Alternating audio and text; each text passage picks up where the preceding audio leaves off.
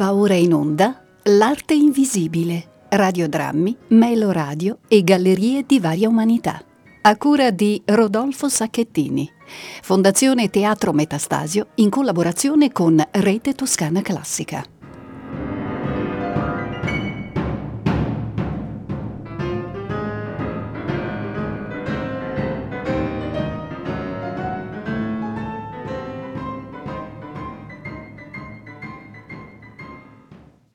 La radio e il cinematografo attingono ogni loro alimento dal teatro, fanno del cattivo teatro nocendo oltre che a sé al teatro stesso. La radio deve cercare nutrimento in un altro campo che non sia il teatro, deve valersi dei propri mezzi, cercare e crearsi i suoi autori e i suoi attori. Il teatro è la vera vittima, saccheggiato dalla radio, saccheggiato dal cinematografo, tira innanzi alla meno peggio e sulla radio e sul cinematografo ha lo svantaggio di non poter manifestarsi i locali adatti alle esigenze delle folle di oggi. Queste sono le parole di Luigi Pirandello eh, che risponde a, a, un invito, un invito rivolto oh, nel 1934 dal, dall'EIAR, che è l'antenata storica della RAI, un invito a scrivere un testo per la radio, un radiodramma. E la risposta di Pirandello è una eh, risposta molto dura, poca fiducia per la radio, ma soprattutto, come dire, la radio deve guardare a qualcosa di nuovo, a qualcosa di nuovo, a qualcosa di specifico, a qualcosa eh, di i, profondamente sonoro, eh, profondamente eh, immaginifico, ecco, che non è detto derivi per forza di cose e dal teatro. Ecco, con queste parole vi do il benvenuto al microfono Rodolfo Sacchettini e in regia Roberto Spinelli e ben ritrovati all'Arte Invisibile, radiodrammi, meloradio e gallerie di varia umanità eh, questa è la penultima puntata, la quindicesima di un progetto realizzato dalla Fondazione Teatro Metastasio insieme alla nostra radio, a Rete Toscana Classica. Le opere sono state tutte eh, realizzate dal gruppo di lavoro artistico, cioè 15 artisti tra attori, attrici e registi impegnati in tanti progetti e nonostante la sospensione delle attività eh, aperte eh, al pubblico, eh, tra le tante attività eh, che hanno realizzato in questi mesi c'è appunto eh, questo ciclo di opere radiofoniche eh, iniziato a novembre, ormai giunto quasi a conclusione. E tra pochi minuti ascolteremo dunque il quindicesimo appuntamento eh, che è, è all'uscita di Luigi Pirandello, quindi porteremo in radio un testo di Pirandello nonostante il suo avvertimento. Eh, la regia è di Clio Sacca che abbiamo il piacere di avere con noi al telefono. Buongiorno e ben trovata. Buon pomeriggio alle ascoltatrici e agli ascoltatori. Clio Osaka è la regista anche del mm, radiodramma, più che radiodramma, dell'opera radiofonica, l'adattamento radiofonico dal testo di Chekhov, Il canto del cigno, che è andato in onda poche settimane fa, sempre all'interno del nostro ciclo, e Clio Sacca è eh, una uh, regista uh, siciliana, questo lo lega naturalmente al nostro Luigi Pirandello, a lei è stato affidato il compito di partire da testi teatrali, e portarli alla radio. Eh, quindi sono testi teatrali però ovviamente non scelti a caso, ma testi che hanno dentro uh, di sé una sorta di mm, nucleo sonoro, di una uh, specificità vocale, eh, una, uh, una qualità potremmo dire eh, radiofonica anche senza, senza, che questi testi siano stati esplicitamente eh, creati per, per, la radio. E dunque all'uscita questo testo misterioso, misterioso, estremamente affascinante di Luigi Pirandello eh, scritto nel, nel, 1916, all'inizio lo definiva come mistero eh, profano, eh, era stato pensato addirittura all'inizio come opera narrativa, poi fu portata in scena nel 1922 al Teatro Argentina di Roma. Dunque, eh, Clio, eh, questo all'uscita prova a introdurci, a darci delle indicazioni su, su questo testo, dove siamo, cosa ci dobbiamo aspettare.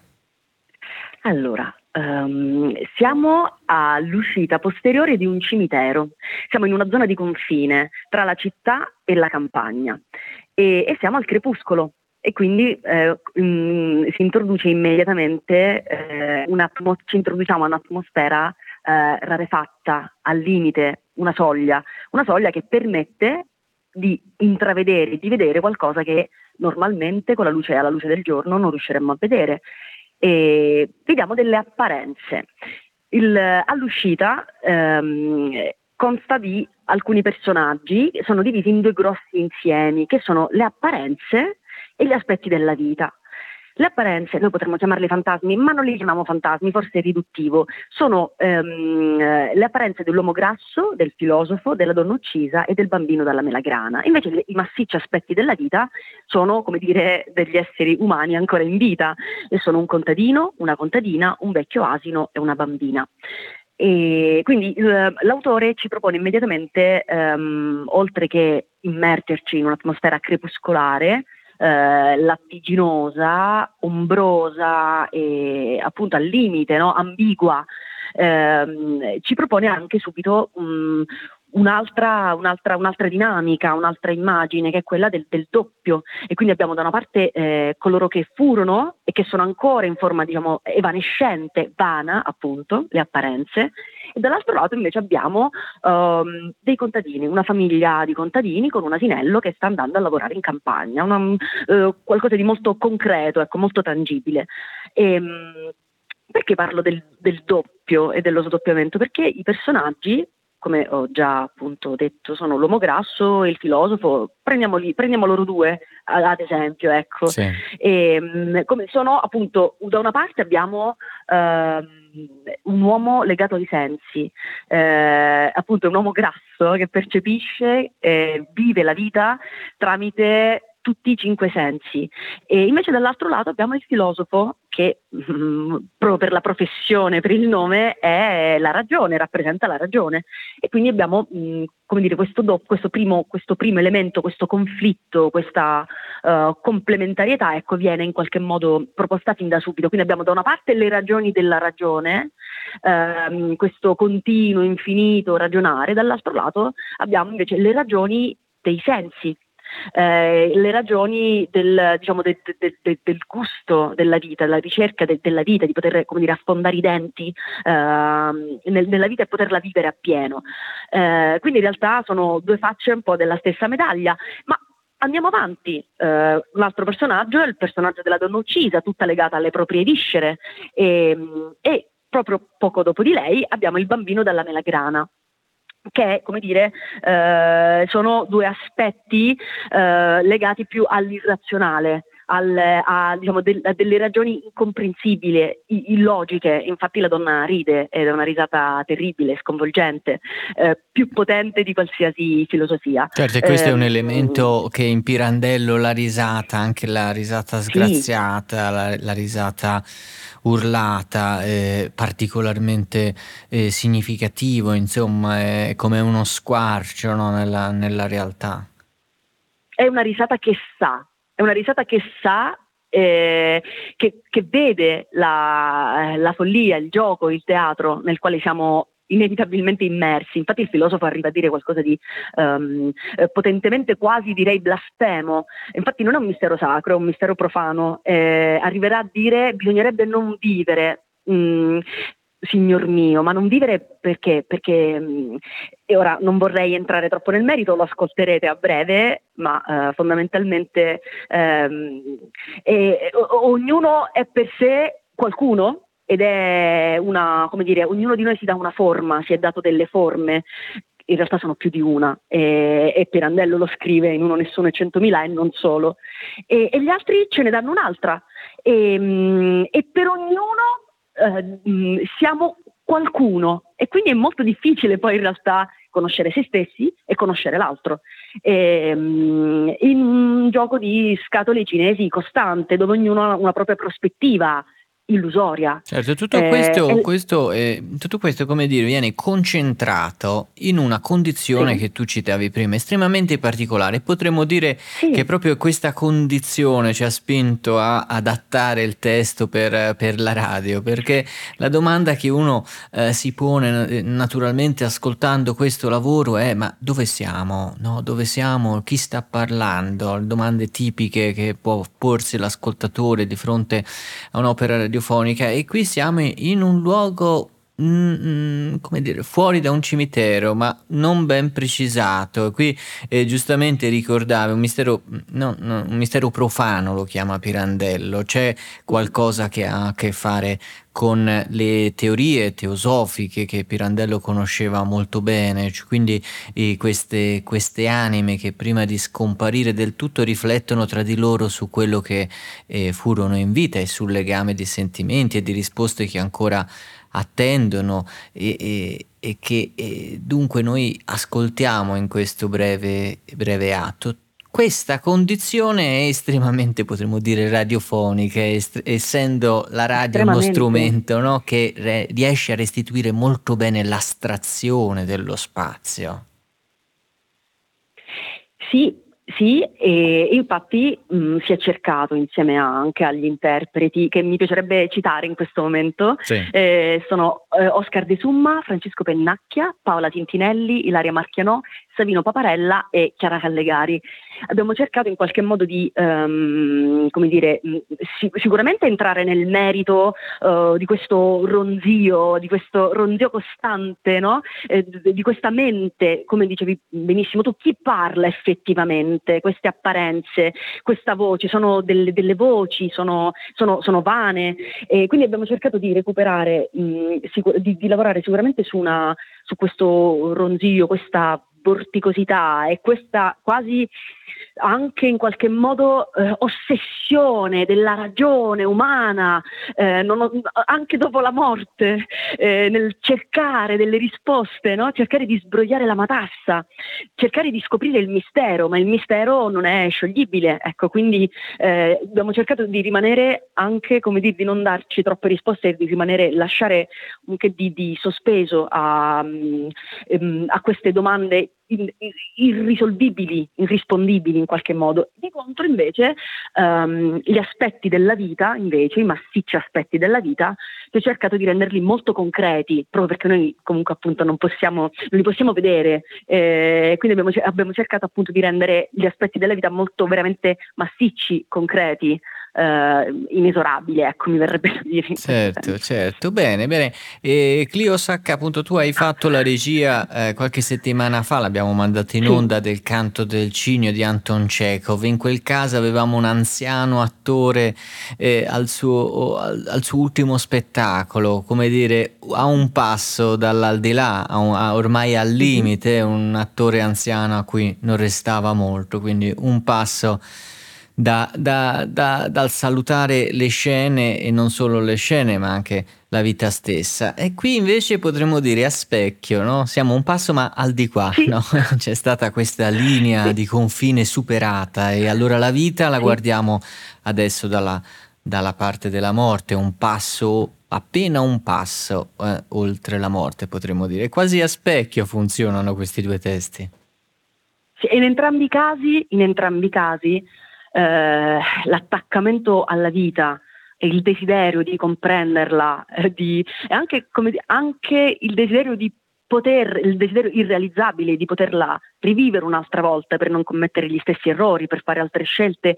Eh, questo gusto della vita, questa spinta alla vita è molto forte in, in entrambi i casi. Ecco. Sono uno specchio, ma allo stesso tempo il, dire, il, ciò che le lega è questo desiderio delle apparenze, degli aspetti della vita, eh, di chi sta per lasciare le scene, eh, di chi le vive, quello di continuare a vivere per migliorarsi e per cercare di entrare, no? Poter, poterla vivere certo. appieno, pienamente, certo. in questo senso. È, eh, questo attaccamento alla vita, eh, subito prima della morte o subito dopo, ma questo attaccamento viscerale, disperato alla vita. Adesso allora... Um, ascolteremo tra un attimo all'uscita di, di, Luigi Pirandello, ma prima vi ricordo, vi ricordo che ci potete scrivere anche per commentare naturalmente tutto quello che mandiamo eh, in onda, che, che ascolterete stasera, avete ascoltato nelle scorse puntate e mh, mm, potete scriverci all'indirizzo info chiocciola retetoscanaclassica.it, penultimo appuntamento, poi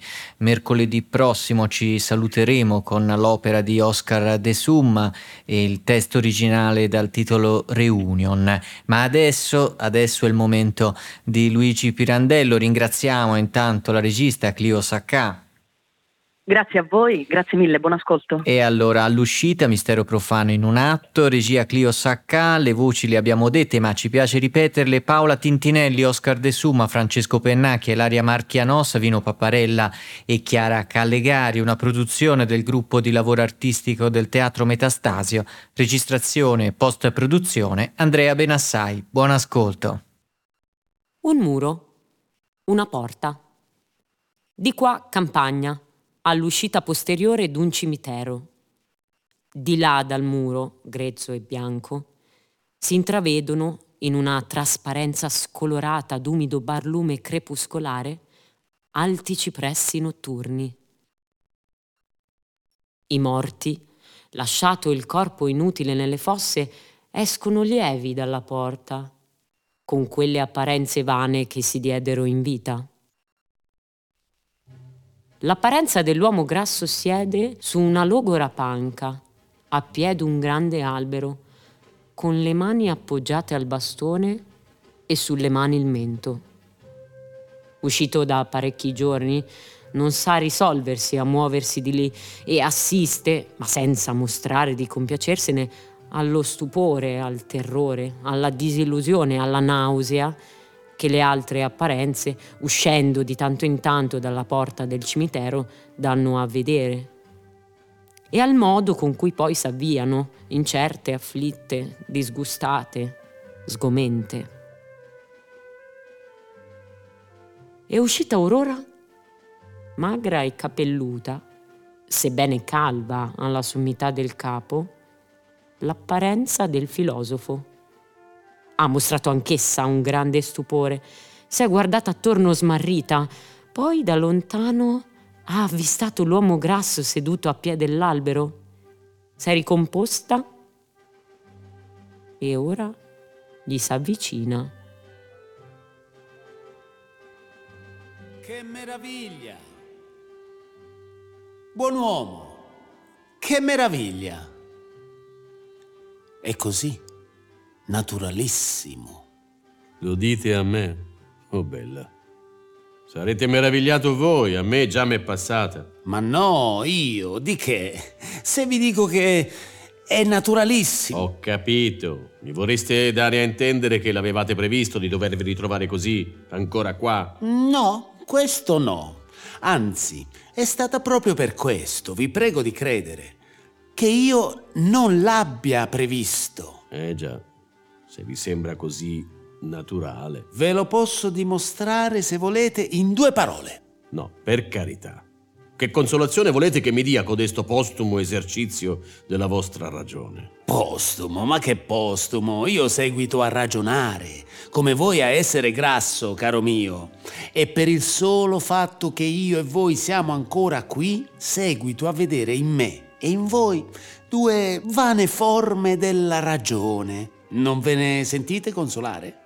Se sapeste come ne sono mortificato. È perché voi, forse, pover'uomo, vi figuraste in vita di vederle e toccarle come cose vere, codeste forme, mentre erano soltanto illusioni, necessarie del vostro essere come del mio, che per consistere in qualche modo, capite, avevano bisogno, e l'hanno tuttora, di creare a se stessi un'apparenza. Non capite proprio? Come volete che capisca. Parlate troppo sottile per un uomo grasso come me. State a sentire. Ve lo spiego per via d'esempio.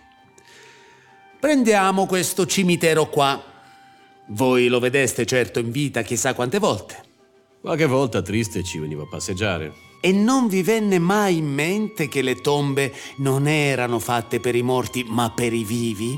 Volete dire la vanità delle epigrafi? No, storia vecchia codesta. Dico del bisogno che ha la vita di fabbricare una casa ai suoi sentimenti. Non basta ai vivi averli dentro, nel cuore, i sentimenti, se li vogliono vedere anche fuori, toccarli e costruiscono loro una casa. Fuori, dove naturalmente chi ci sta? Nessuno. Come nessuno? I morti.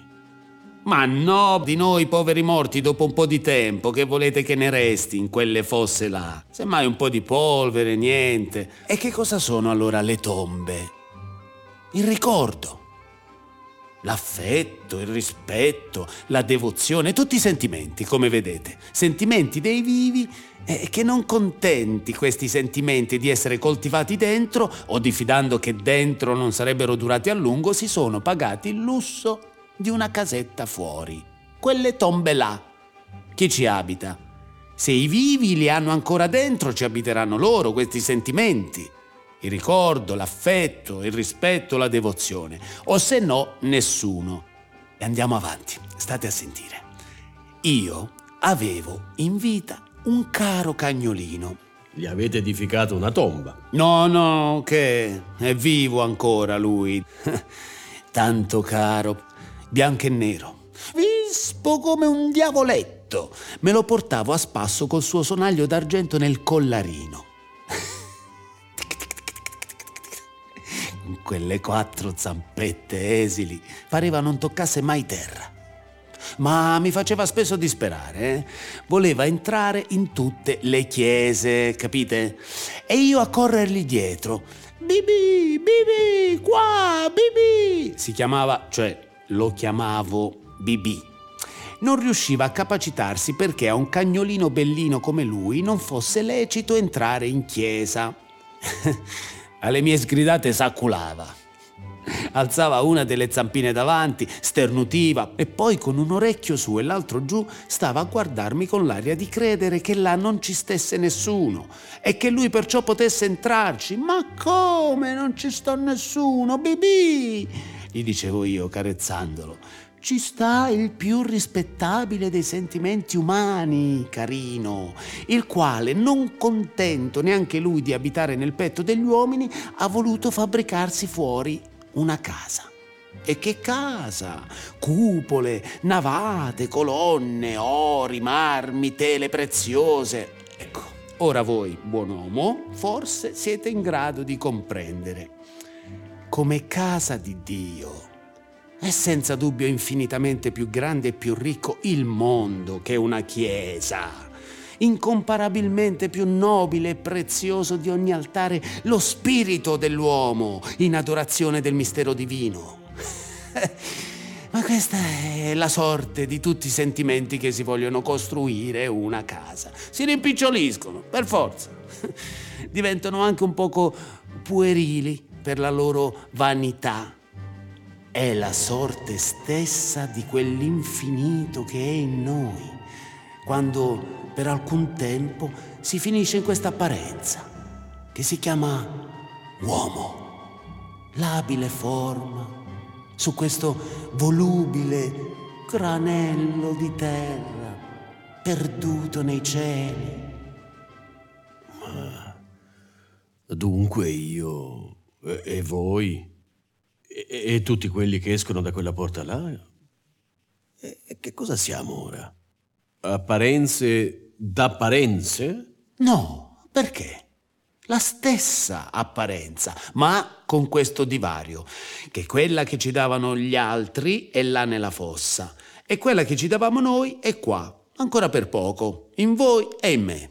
Noi ne siamo, insomma, la vanità ancora per poco superstite. Ci piace ancor tanto trattenere la nostra vana parvenza, che dobbiamo ancora aspettare per liberarcene, che essa poco a poco si diradi e dilegui.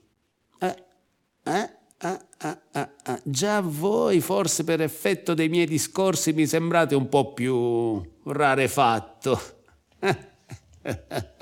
Ecco, è bastato che ve lo dicessi. Vi riaddensate subito, povera ombra, ma che vi trattiene?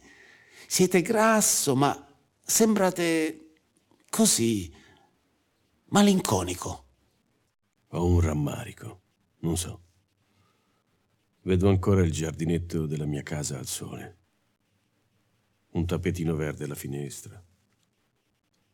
La vasca con lo specchio d'acqua in ombra e i pesciolini rossi che vengono come a mordere a galla.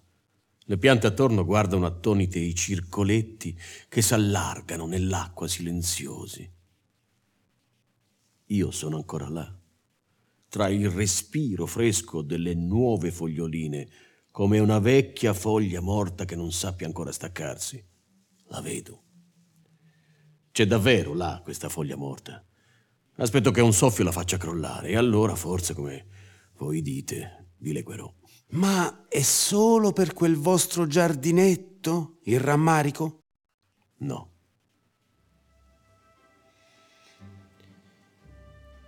I fiori però furono sempre veramente la mia meraviglia che la terra li potesse fare. Avete un bel dire voi, illusione. Un usignolo veniva a cantare ogni notte nel mio giardino, tutto ridente e squillante a maggio di rose gialle, di rose rosse, di rose bianche, di garofani e di geranei. Tutta la vostra filosofia, vedete, non impediva a quell'usignolo di cantare e a quelle rose di sbocciare e di incantare e inebriare col loro profumo il giardino.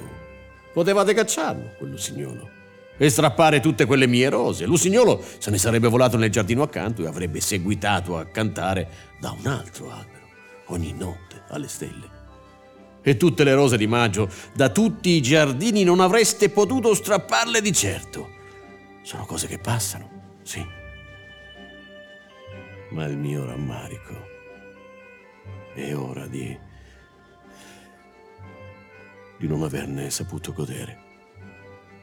L'aria io la respiravo e non me lo diceva che io vivevo quando la respiravo.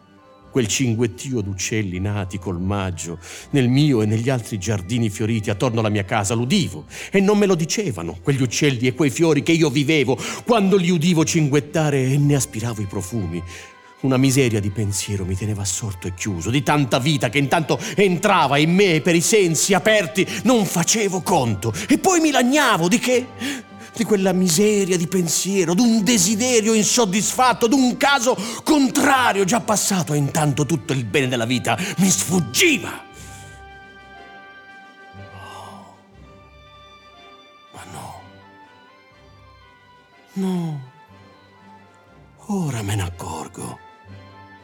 Non è vero, non mi sfuggiva. Sfuggiva alla mia coscienza ma non a questo mio corpo che assaporava il gusto della vita, senza dirselo.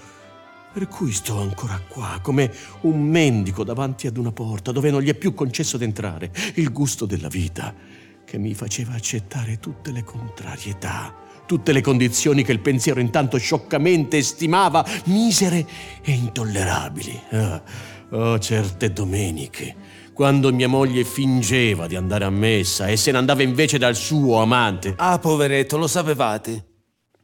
Ecco, vedete? Una realtà che non era illusione. Eh no, potrei dimostrarvi, caro, che era illusione come tutto il resto. Che mia moglie mi tradiva. Ma se era un fatto. Già, a cui voi davate questa realtà. Ma come potevo non dargliela se di fatto mia moglie mi tradiva? Ecco, questo che chiamate un fatto del piacere che vostra moglie si prendeva con un uomo che non eravate voi, vi pare che avesse per lei la stessa realtà che per voi? Se a lei dava piacere e a voi dolore? E da che nasceva il vostro dolore se non dall'illusione che vi eravate fatta che vostra moglie v'appartenesse? Sono tutte idee vane, mio caro, come tutta una vana idea è la vita. Una vostra idea era vostra moglie, una vostra idea il suo tradimento, una vostra idea il vostro dolore. Il guaio è questo, che la vita non è possibile se non a patto di dare realtà a tutte queste nostre idee. Bisognerebbe non vivere affatto Forse avete ragione. E il gusto che io sentivo della vita dipendeva certo dal poco pensiero che mi davo dei miei casi e dalle scarse illusioni che mi facevo. E non crediate che fosse in fondo per me un gran dolore il tradimento di mia moglie. Ne sospiravo, sì, e dicevo fuori a me stesso che era per pena, ma dentro sentivo che era un sospiro di, di sollievo. Ma non pieno mai, perché dovete sapere che ella non era contenta neanche del suo amante, come non era contenta di nulla, di nessuno. Ne finirà male certamente e anche per questo, vedete, non so staccarmi di qua. L'aspettate. Sì, presto. La uccideranno. Ne sono sicuro. Il suo amante la ucciderà. Oggi o domani. Forse in questo stesso momento che sto a dirvelo. Me ne viene la certezza dalla gioia che nei miei ultimi momenti non si curò nemmeno di nascondere non tanto per la mia morte imminente, quanto per lo spettacolo pietoso del dolore cupo, disperato di lui, che mi stava presso il letto e si struggeva di non saper più che cosa fare per tenermi in vita. Ma come? Egli non desiderava la vostra morte? Sarete un gran sapiente, ma vedo che comprendete poco le cose della vita. Egli non poteva non avermi caro. E va sicuro che io ebbi fin da principio una grande compassione per quest'uomo, perché subito dopo il tradimento mia moglie rovesciò su lui tutto l'odio di ferocissima nemica che prima aveva per me. E per me riprese ad avere quel certo volubile affetto, un po' scherzoso, un po' mordente dei primi tempi del nostro fidanzamento, quando mi cacciava un fiore in bocca e poi mi diceva che, che buffo, buffo assassino. assassino. Potei avere in breve la soddisfazione di questa certezza che soffriva lo stesso martirio che avevo sofferto io, l'uomo che aveva creduto di farmi male ingannandomi, che perciò al martirio aggiungeva anche un sincero e crudelissimo rimorso. Per quest'uomo, vedete, la mia morte è stata la più grande delle sventure, giacché per essa mia moglie non tanto sperò di liberarsi di me, quanto di lui, che era come l'ombra del mio corpo, non perché mi stesse sempre vicino, ma perché dovete sapere che quel certo marito fa sempre quel certo amante, sparito il corpo non sussiste più l'ombra, finché c'ero io, quello era l'amante, ma ora, nella libertà perché uno, e ancora quello, ne vorrà un altro, più altri forse. E credete che egli la ucciderà? Per non sentirla ridere. Alla prima risata la ucciderà.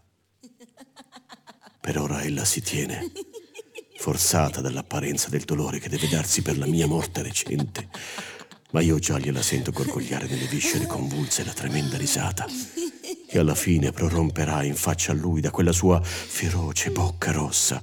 Ride come una pazza. Vedete, v'ho detto che la vostra filosofia non poteva strappare le rose del mio giardino, ma la risata di quella donna. Altro che questo poteva. Ogni qualvolta la sentivo ridere, mi pareva ne tremasse la terra e il cielo si sconvolgesse e il mio giardinetto si riducesse arido, irto di cardi spinosi. Le scatta dalle viscere come una frenetica rabbia di distruzione. È terribile, terribile quella risata sullo spasimo di chi la sente. Certo, egli la ucciderà. Forse l'ho già uccisa. Tra poco la vedremo uscire di là.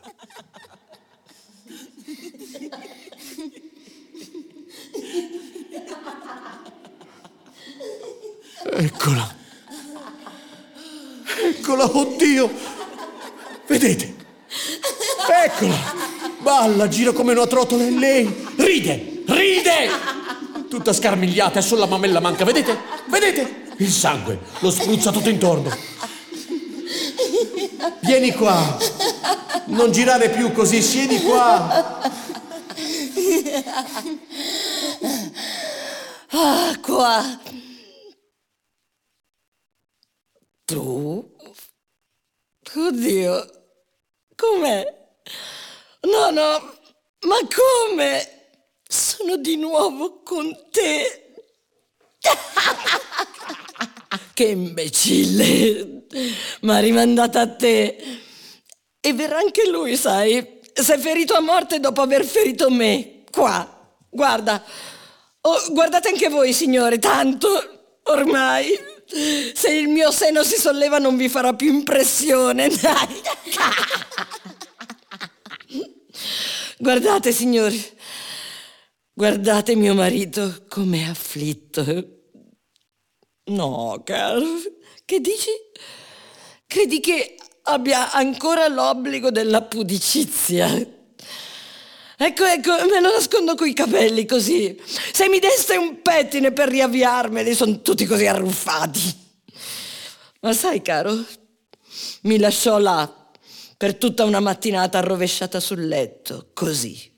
Guarda, con tutto il seno scoperto, così.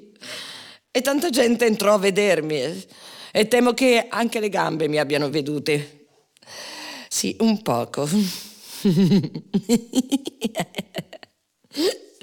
Ma che imbecille. Credete di farmi male? E anch'io, eh sì, anch'io ebbi una gran paura che mi facesse male. Voleva prendermi. Gli sfuggivo, gli ballavo attorno girando come una matta. M'avete veduta? Così. A un tratto, ah, un colpo, qua. Freddo, caddi. Mi sollevò da terra, mi rovesciò sul letto e mi baciò, mi baciò. Poi con la stessa arma si ferì su di me e lo sentii scivolare pesante a terra e gemere, gemere ai miei piedi. E mi durò fino all'ultimo sulla mia bocca il caldo del suo bacio. Ma forse era sangue. Sì, ne avete ancora un filo di fatti sul mento. Ah, ecco. Era sangue. Lo volevo dire. Perché nessun bacio mai m'ha bruciata arrovesciata sul letto, mentre il soffitto bianco della camera mi pareva s'abbassasse su di me e tutto mi oscurava. Io sperai, sperai, sperai che quell'ultimo bacio finalmente, oddio, mi avesse dato il calore che le mie viscere esasperate hanno sempre e sempre invano bramato e che con quel caldo ora potessi rivivere guarire. Era il mio sangue, era questo bruciore inutile del mio sangue.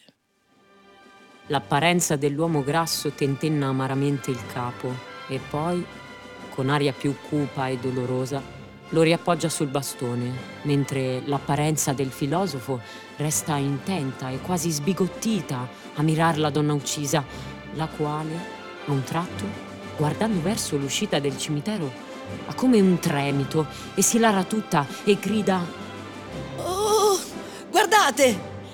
Guardate! Guarda anche tu! Smuoviti, solleva il mento dal bastone. Guarda chi viene di là, correndo leggero sui rosei piedini. Un bimbo. Caro! E che regge tra le manine? Una melagrana? Oh, guardate, una melagrana! Vieni, vieni qua, caro. Qua da me. Questa a me tutta, tutta a me tutta. Sì, caro, da qua. Ecco. È dura la buccia. Te la apro io. Te la schiccolo io. E tu la mangerai. Tutta, sì. Aspetta, qua nella mia mano. Oh, vedi? Vedi com'è rossa? Sì, sì, a me, tutta, tutta a me. Tutta, sì, aspetta. Ecco, mangia questi chicchi intanto. Ah, I tuoi labbruzzi, caro, come mi bellicano la mano. Ecco, sì, il resto tutto a te. Vuoi che ne diamo un chicco, eh? Uno, uno solo a questo povero uomo che guarda col mento sul bastone? No? Niente, allora tutto a te, ecco. Mangia. Ancora Ancora a me! Restano gli ultimi chicchi, caro, vedi? E queste sono le bucce. Ai! Mangiati gli ultimi chicchi nel cavo della mano, il bimbo è svanito nell'aria.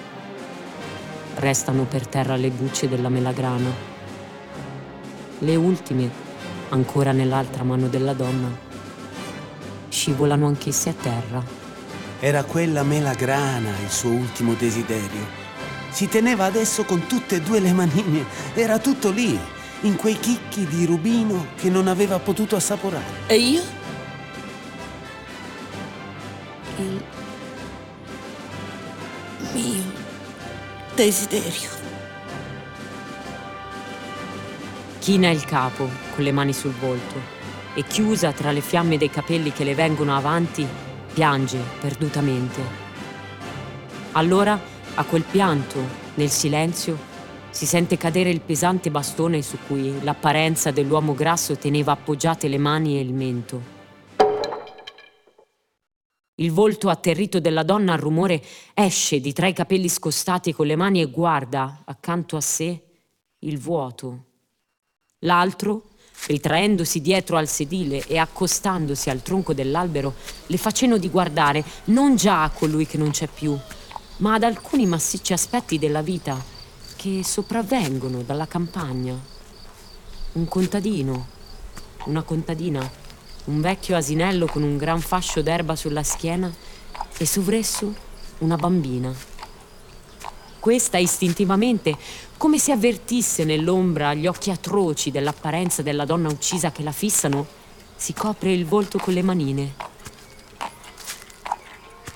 Oh, guarda, un bastone. Qualcuno l'avrà perduto. Arri! E tu? Perché ti metti così le manine sugli occhi? Ho paura. Su, su, abbiamo fatto tardi. Arri! Di con me una preghiera per i poveri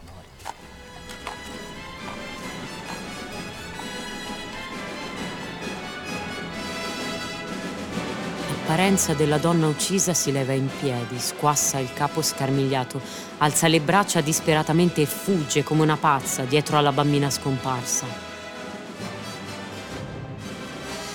l'apparenza del filosofo resta alta, dritta nell'ombra, aderente tutta al tronco del vecchio albero.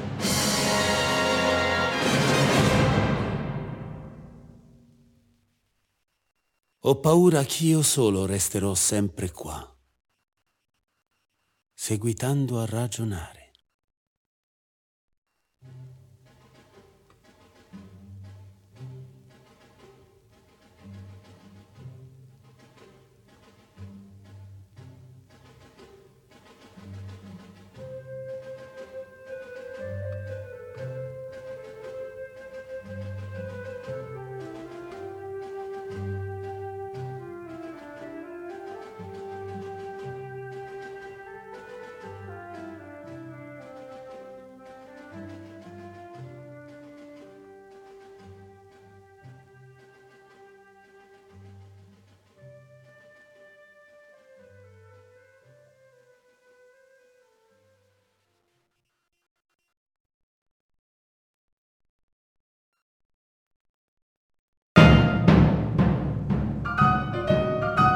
Abbiamo trasmesso L'arte invisibile, radiodrammi, meloradio e gallerie di varia umanità. A cura di Rodolfo Sacchettini, Fondazione Teatro Metastasio in collaborazione con Rete Toscana Classica. All'uscita di Luigi Pirandello, regia di Clio Saccà.